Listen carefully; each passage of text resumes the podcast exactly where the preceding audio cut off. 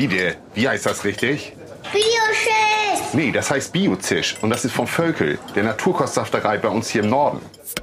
Für mehr Vielfalt in den Köpfen und auf den Bauernhöfen. Die ist jetzt im Moment äh, schwierig zu erklären, weil es war irgendwie von uns, äh, wo wir gesehen haben, dass einfach auch gar nichts funktioniert hat. So gesehen muss man sagen, dass äh, eigentlich nichts funktioniert. Wir freuen uns, dass ihr zuhört. Hier ist die, die Fußballshow mit Susi Bums. Und Thies Ullmann kommt mit uns durch die EM. Wir könnten über den Kader sprechen. Weil ich habe nämlich eine über, äh, Frage. Und zwar, meine Überlegung ist, wie viele Menschen, die in Deutschland leben, vor dir, müssten ausfallen, bis du angerufen werden würdest? Es gibt, glaube ich, 83 Millionen Deutsche. Wann bist du an der Reihe? Also es müssen ja auch nicht alle ausfallen, sondern nur, also, also von, es müssen noch so viele ausfallen, immer, dass noch ein Platz leer ist. Ne? Also zehn stehen schon, aber die, die elfte Person fehlt noch. Hast du die Antwort für mich? Nee, das ist ja, das ist Selbsteinschätzung. Ach so, oh. Weil ich, ich glaube, ich würde so nach zwei Millionen kommen. Ich glaube so. Stimmt es, was man sich in der Rock'n'Roll Hall of Fame zuraunt, dass du auch Fußball spielst oder gespielt hast? Ja, lange Zeit, aber ich bin nicht so gut dafür, wie lange ich wirklich gespielt habe, aber ich Ja. habe sehr lange gespielt, also eigentlich immer. Freust du dich auf die EM? Ich freue mich auf die EM. Warum freust du dich auf ich die freue mich EM? vor allem auf die EM, weil es was ist, was ich vom 11. Juni ab 21 Uhr bis zum 11. Juli äh, anschauen kann. Also ein, es, es gibt ein abgeschlossenes Zeitfenster, man bereitet sich vor, es passiert was und dann ist es auch wieder vorbei. Es ist irgendwie so ein, so ein Vorhaben wieder. Das finde ich schön. Ich würde es Epoche nennen. Es ist eine Epoche. eine große Epoche, die Ach auf uns so, zukommt. ordnest du das gleich ein? Das ist vielleicht nicht für jetzt äh, das, aber ähm, für zukünftige Folgen werden wir natürlich über Yogi Löw sprechen. Ja. Weil ich eine besondere Begeisterung äh, da hege, wo ich aber auch nicht genau erklären kann, wieso. Und du hattest geschrieben, äh, was ich ganz treffend fand, dass er irgendwie so ein- Onkel ist. In irgendeine, also dass, es, dass er so ein Typus ist, den es irgendwie in jeder Familie ein bisschen gibt. Ja. Und das wollte ich noch präzisieren, weil es gibt nämlich ein Element an ihm, was ihn so richtig zu so einem Onkel macht. Und zwar, er ist so jemand, der er immer noch so Kardamom in den Kaffee macht und die Kaffeetasse vorher auch schon heiß macht. So jemand, der so richtig, so, so richtig vorsichtig mit Dingen ist. Und auch, wenn man sich selber so, weiß ich nicht, so ein Stativ kauft, ne, ein normales Stativ, und dann zeigt man das so, dann sagt er so, nee, das ist nix, weil er hat schon dieses, Ka äh, weiß nicht, Carbon-Stativ Ja, für 300 Euro auf jeden gekauft. Fall. So, so, so jemand mit solchen Produkten ist er. Und so jemand hat je, jeder in der Familie. Das so. stimmt. Ja. Das habe ich mir noch gedacht. Ich bin auch großer Fan. Er raucht ja.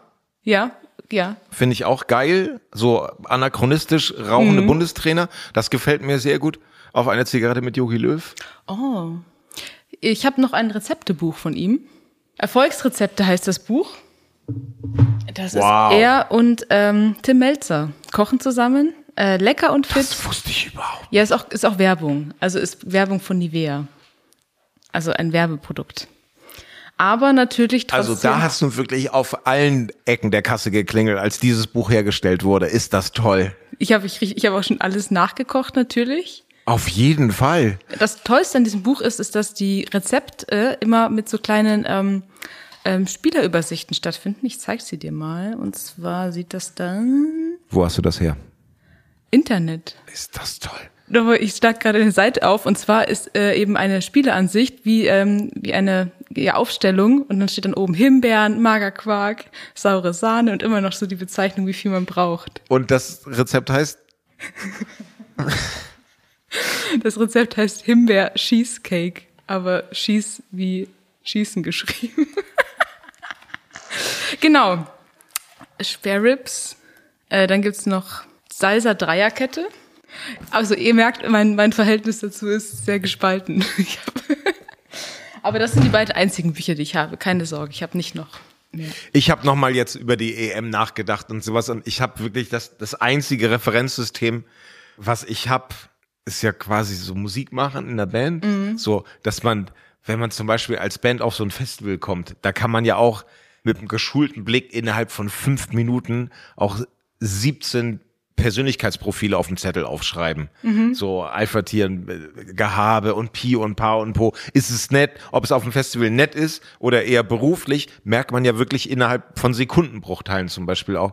Und ich habe jetzt über diese EM nachgedacht und jetzt gerade, wo Müller noch nach, nachnominiert ist, das wird der letzte große Ausflug einer alten Freundschaft. Und ich glaube, da ist wirklich das Einzige, was passieren kann, um diese echt Nervgruppe mit Frankreich, Portugal und Ungarn zu überstehen.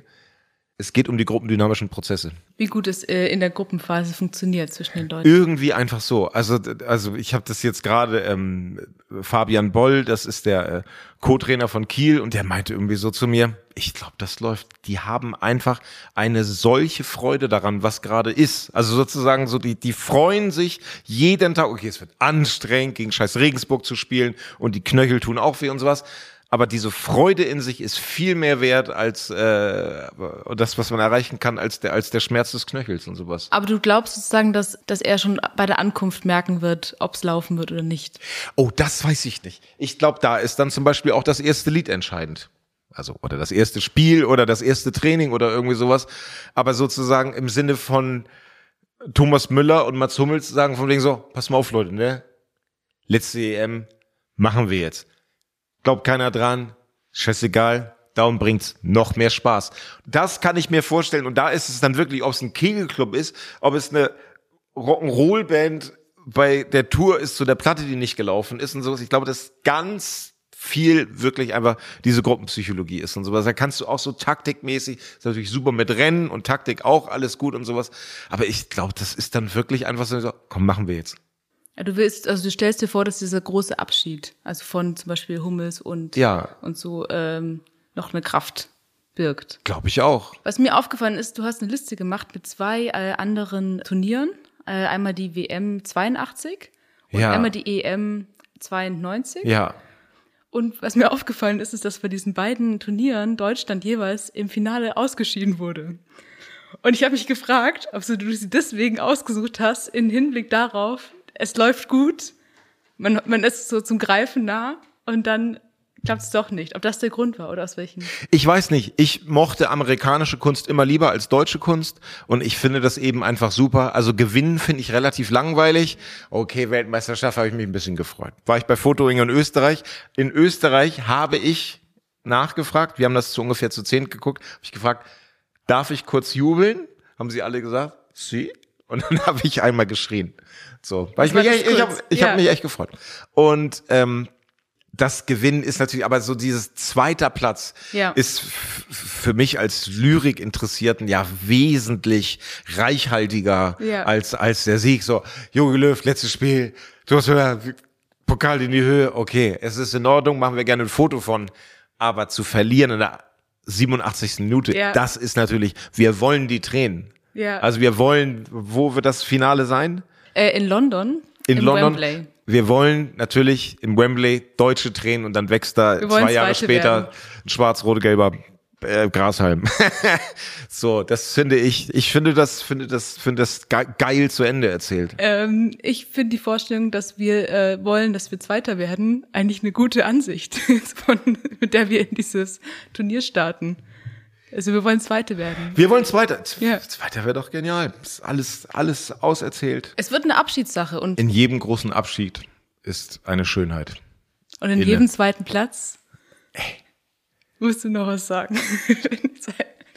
in jedem zweiten Platz steckt äh, der Wunsch, es nochmal zu probieren. Lieber oder? zweimal Zweiter als einmal Erster.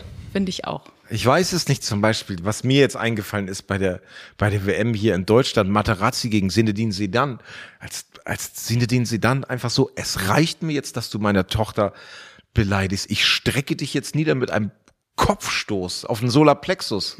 So, das ist doch lyrisch. Das so, nee, machen wir nicht. Zack. Ich weiß, dass ich für rot bekomme. Ich mach's nochmal, krieg doppelrot, gibt's nicht. So. Wer da jetzt die Weltmeisterschaft gewonnen hat, hat meinen Geist verlassen. Aber dass er ihn niedergestreckt hat, das werde ich niemals vergessen. Bioschiss! Fide, wie heißt das richtig? Bioschiss! Nee, das heißt Biozisch. Und das ist vom Völkel, der Naturkostsafterei bei uns hier im Norden. Für mehr Vielfalt in den Köpfen und auf den Bauernhöfen.